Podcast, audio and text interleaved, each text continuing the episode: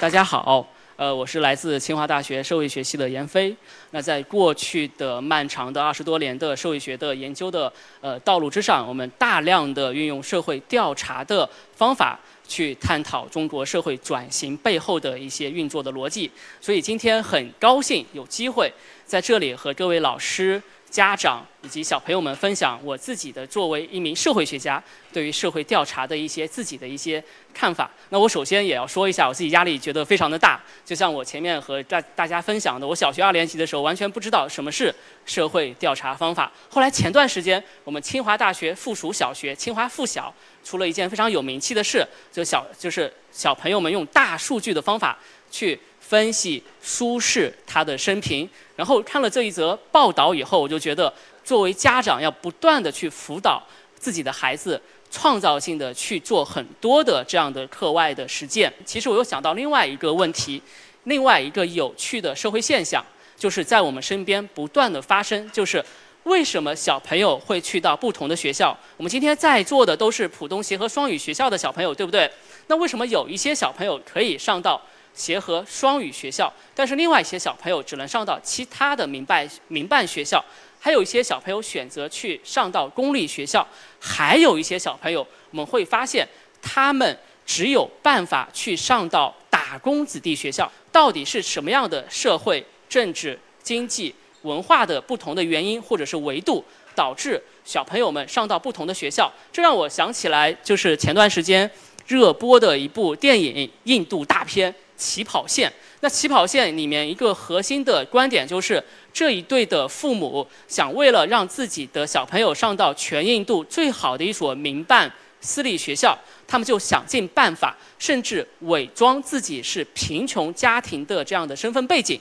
因为最好的学校给贫困生有专门的贫困生的特惠通道。通过这样的特惠通道上到最好的学校，以至于可以有一个基本的逻辑，就是倘若我们今天我们的孩子没有办法上到最好的幼儿园，那他就会没有办法上到最好的中学；倘若没有办法上最好的中学，就没有办法上最好的大学；倘若没有办法上最好的大学，他毕业以后就没有办法进到跨国公司上班；倘若他没有办法在未来进到跨国公司上班，那他就没有好的工作。他所有的朋友就会超越他，所以归根结底，你上什么样的幼儿园，上什么样的小学，就决定了你未来到底在这样的社会分层当中、社会结构当中处于什么样的地位。你的朋友是不是会超越他？所以这样的一个问题，也和我们小朋友做的一个课外活动的调查，都是我们生活中的一些社会调查问题。那这样的社会调查问题看上去很小，但实际上。对于我们整个去理解社会运作的种种可能性是有很大的帮助。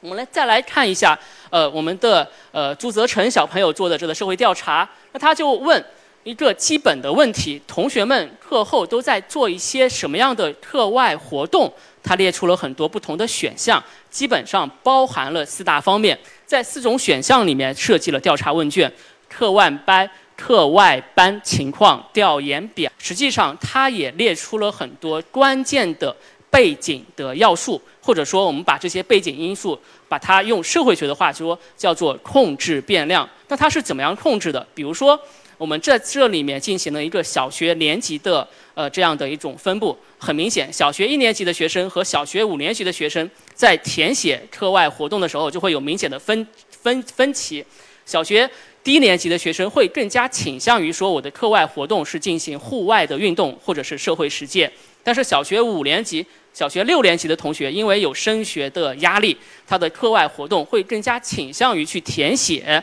参加课外的辅导班，这是一个很重要的年龄的因素。第二点是，他列出了不同学校，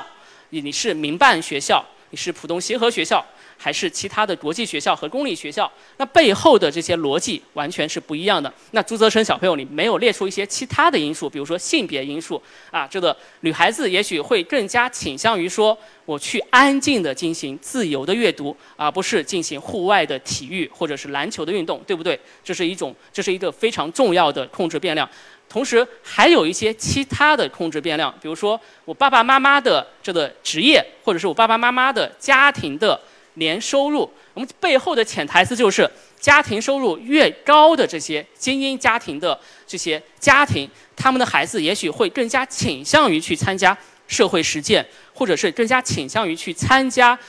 呃海外的交流研修。对不对？有这样的一个潜台词在，所以我们在设计调查问卷的时候，不是简单的列出我们所要的这些选择项，而是要列出一些基本的背景，或者说基本的控制变量，包括我们的民族、我们的城市居住地。城市还是乡村，还是城乡结合部、乡镇这这一带，还是他的性别、家庭收入、他所在学校的类别等等，把这一些基本的变量和所问的问题进行结合，就可以得出一个非常有趣的呃调查问卷。而且这样的调查问卷，你可以再推而广之，和其他国家的小朋友进行对比。比如说，来自美国的，同样是来自美国二年级，他们在做课外活动选择的时候是。会明显的不同。那这样不同的背后又是怎么样的国家体制的差异、文化的差异、社会环境的差异？我们把问卷调查好、设计好，调查问卷设计好就要进行一个发放。呃，朱泽成小朋友，你是发了六十一份问卷，第一轮对吧？是在整个浦东协和学校里的周围的同学进行发放，而且更主要的是你。自己的同班同学，那我们认为，在社会学角度上面来讲的话，实际上最理想的一种发放问卷的方式，它是在一个随机抽样的基础之上进行发放。那随机抽样就意味着每一个被抽样的或者是被填写问卷的这个学生，被抽样者，他们有同等的概率会被抽到。那这样的话，我们的整个问卷就不会有偏差，就不会有。就不会有误差，更加具有代表性。那现在我们在进行抽样的时候，实际上是通过我们自己的朋友，或者是在路边偶遇式的一种抽样。这样的抽样的话，就会导致整个样本出现偏差。在朱泽成小朋友的调查里面，一开始是六十一份问卷，之后又扩大到全上海一百八十多份，呃，包括了有民办学校、有公立学校，还有国际学校。那发放问卷的形式是通过。父母亲的朋友的这样的关系，就是我是好朋友，然后我把问卷给我的朋友在网上或者是微信里面进行一个传播，那这样的效果就会导致和你填写问卷的这些人是和你性向、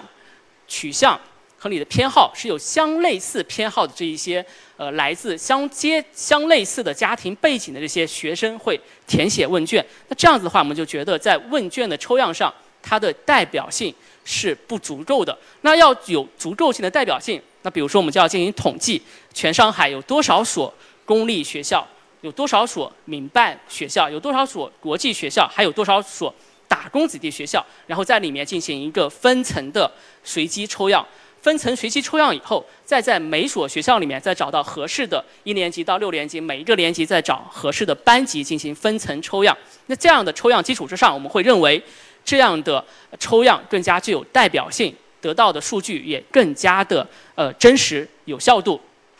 那整体来讲的话，抽样以后会有一个问卷的回收率。那朱泽成小朋友，你是发了六十一份问卷，回了回收上来五十多份，在整个问卷抽样上面，基本上一个大概的回收率是在百分之七十到八十之间。到了网络化的信息化的时代的今天，我们是通过微信的朋友圈。微信的群或者是定点的精准发放电子问卷去抽样，那基本上来讲，通过微信这样的手段抽样发放问卷得到的一个回应率在百分之二十左右。很多时候你需要在微信群里面发一个小红包，然后再让大家一起点了红包以后再进行问卷的填写。那如何把这些纸质的问卷和电子问卷进行回收，是一个很重要的话题。最后得出结论，要制作图表。我特别喜欢泽成小朋友这个。自己手绘的这几张图啊，非常非常了不起。那整体来讲，做一项优秀的、标准的社会调查，有这么几步骤。第一步骤的话，是要先提出问题，在生活当中我们遇到了一些什么样的问题，值得我们做社会研究呢？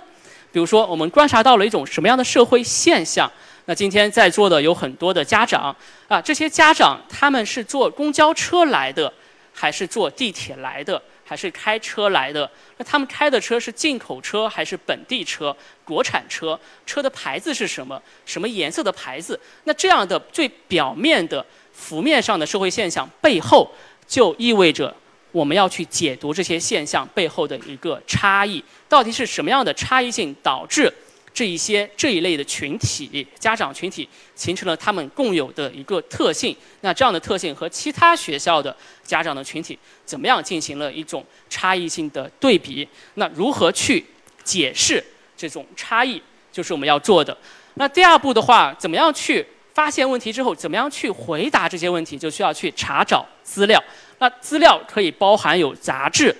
报纸、上网收集。很多时候我们会发现，把杂志和报纸把它结合在一起，会形成一个数据库。数据库很多时候我们会发现，很多报纸都悠历史悠久，比如《人民日报》，一九四九年建国以后就有《人民日报》，一直到今天，它每一期的报纸都进行了一个电子化的数处理，就有《人民日报》的电子化的数据库，在这里面搜索一个关键词，啊，比如说你搜索。这个啊，小朋友的教育，你可以看一下，在漫长的呃七十八十年时间里面，这样的这样的一种社会现象是如何在历史的维度上不断的发展。那同时查找资料还可以按照作者是谁来进行划分。我们有官方的正式的档案资料，还有非正式的个人记录。今天在座的爸爸妈妈，你们写的这个小朋友的成长的日记、成长的笔记。这样心得的体会，在未来也会成为我们这些学者，特别是教育社会学方向的学者所进行研究的一个特别好的原始的材料。那这一些就是非正式的个人记录，还有公开的出版物。这张图展示的是我们清华大学图书馆里面曾经，你知道今天还保留有大量的所有学生的注册卡片，每一位学生到学校报到以后都会填一张这张表。那我们可以看到，这是一张五十年代的学生注册卡片，上面最重要的信息就是他们的家庭成分来自于什么样的出生背景，解放前是什么背景，解放后又是什么背景。那把大量的清华学生的这些学生注册卡片收集起来以后，我们就会发现，得到一个特别好玩的结论，在四九年建国之前。更多的接受精英学校教育的这种高等学校教育的，是来自于知识分子家庭的孩子。但是四九年建国以后，更多的接受精英教育的这些孩子，是来自于工农阶级、工人、农民阶级这样的一种阶级的背景的孩子。那这里面就会映射出一个社会变迁、社会转折背后的一个社会现象。所以我们会发现，通过资料的收集，进行合理的数据。统计分析的应用就会对于整个社会变迁提供很有价值、很有意义的这样的社会学的研究。所以，虽然是一个很小的社会学的调查的问题，但是实际上在背后展示的是一一片波澜壮阔的中国社会前进发展的这样的一个呃图景。那第二步的话，查找资料，我们在查找资料的过程当中就要培养。学生们一个非常良好的阅读习惯，我们要带着问题来读书，在资料的基础之上，我们就要进行来设计研究方案。那设计研究方案整体来讲，我们在我们社会科学领域里面分两部分，一部分是叫做定量的研究，一部分叫做定性的研究。定量的研究就是泽成小朋友刚才向我们展示的，通过发放调查问卷，在回收了调查问卷的基础之上，对于整个。这样的一个呃，这个社会现象做出图表来进行分析。那除了通过问卷调查的方式去了解小朋友的课外活动之外，我们实际上还可以采用定性研究的方法。定性研究就是要进行小组的访谈，进行一对一的深度的访谈、田野的交流和观察。比如说，我们可以不用像全上海这么多学校的学生进行一个分层抽样，因为它的成本。非常的巨大，我们可以只选择我们几位身边的好朋友，让他们坐下来进行一对一的深度的交流。交流之后，把他的录音整理成文字，然后来分析这些孩子小朋友背后参加课外活动到底是真诚的参加，还是心有不甘的、不情愿的被爸妈带着去参加。所以背后会有很多的故事，可以通过一对一的调查、深度的访谈和对话，找到这些故事背后的一些呃原因。那在我们做定量研究、抽样调查的时候，会涉及到很多一些社会学的一些呃数据概念问题，比如说平均数、中位数、抽样方法。我前面讲到的呃随机抽样、分层随机抽样和偶遇抽样，就是路边上街边的偶遇抽样。那很多时候我们会形成很多刻板的印象，呃，美国有一位非常有名气的小说家叫马特·吐温，他就指出，我们有谎言、恶意的谎言，还有统计。很多时候，我们统计是不会统计数字是不会说谎的，但是怎么样去抽样？通过什么样的方法去获得这些数据，会导致我们对于最后的解释的结果产生很大的误差。这里面这张图展示的是2017年美国总统特朗普当选之前的整个社会调查或者是民意调查的一个趋势。在总统竞选之前，所有的民意调查都显示另一位候选人希拉里他获得多数的支持，而特朗普获得的支持数量很少。一直到竞选当天，大家都觉得是希拉里会稳操胜券，但是最后的结果是大跌眼镜，特朗普高票当选。那这里面就意识就意味着，在整个社会调查过程当中，被调查者隐瞒了自己真实的倾向，就像泽成小朋友做着的课外活动调查一样。倘若一个班上大部分的同学都在上辅导班，都在上学而思，有一位小朋友他不上学而思辅导班，他是。不断的去就是参加自由自在的活动，那他在填写这份调查问卷的时候，会发现周围的小朋友都在上学而思。倘若他不填，自己也上辅导班，他会就会受到同辈的压力。所以他在填写问卷的时候，会有意识的隐藏自己的倾向、偏好、倾向。同样的道理，在投票选举的时候，我明明支持特朗普，但是我说我支持特朗普，就会受到我的同辈。这些人的歧视，你既然支持特朗普，你应该支持希拉里。所以他在填写问卷的时候，就会有意识的隐藏自己的倾向。这是在统计调查里面的一个呃陷阱，也是一个误区。同时，我们还会发现，呃，统计数字之间会有一些会说谎。比如说，这张数字，这张图展示的是美国原油进口量和每年鸡肉的消耗量之间的关系。两者之间是有强度的、高强度的相关，相关系数达到零点九，就意味着两者之间是高度相相关。但是实际上，两者之间并没有任何的关联。统计意义上的相关和真实生活生活中的相关，实际上还是有差距的，还是有差距的。那除了定量研究方法，还有定性研究方法，就是我们前面说的访谈对话。访谈对话非常适合小朋友做的一件事情，就是用运用访谈对话的方式去。做一个小小的家属、家族史的研究，问一下我们的爸爸妈妈、爷爷，问一下我们的爸爸妈妈、姥姥姥爷、外公外婆啊，你们小时候有没有课外活动？你们小时候是读的是什么样的书？你们是从我们家是一开始就住在这一片吗？还是我们从小不是在上海，而是中间的时候才搬到上海？那到底是什么样的原因会搬到上海？为什么要搬家？这一些问题背后，实际上都是一个家族史的呈现，家族史的调查。当所有的小朋友都把家族史的调查进行合合计在一起的时候，你就会发现，背后是整个中国社会变迁的一个轨迹和脉络。最后就是要得出结论，写成报告。写成报告的时候，我们会发现啊，有还有一些什么样的问题没有解决。为了去解决这些问题，我们还需要再补充做一些什么样的事情呢？比如说，我们做了调查问卷以后，发现答案。并不是特别的满意，是不是还要再去做一些访谈？通过访谈的形式，把定量研究和定性研究结合在一起，进行一个呃这个整合。那其他小朋友有没有做过相类似的研究？其他小朋友类类似的研究得出的结论，是不是和我的研究结论是相一致的？总总而言之，我们会发现，在做社会调查的时候，虽然你问的是一个很小很小的问题，包括啊。为就是小朋友课后参加什么样的课外活动？为什么有的不同的小朋友选择去到不同的学校？这些看上去非常小的问题，但是把这样小问题结合在一起，在一个大的数据的层面进行呈现，呈现的背后就是整个中国社会背后变迁的一个社会发展的轨迹。这就是我们社会学或者是社会学者所要做的一件事情，就是通过。科学的社会学调查方法，把我们身边的生活中的很多现象，把它进行理论化、进行抽象化，从而帮助我们整个社会更好地去运作和发展。好，这就是我今天和各位家长、老师和小朋友们分享的自己的讲座的分享的自己的一点呃心得体会。呃，谢谢大家。呃，我是闫飞，来自清华大学社会学系。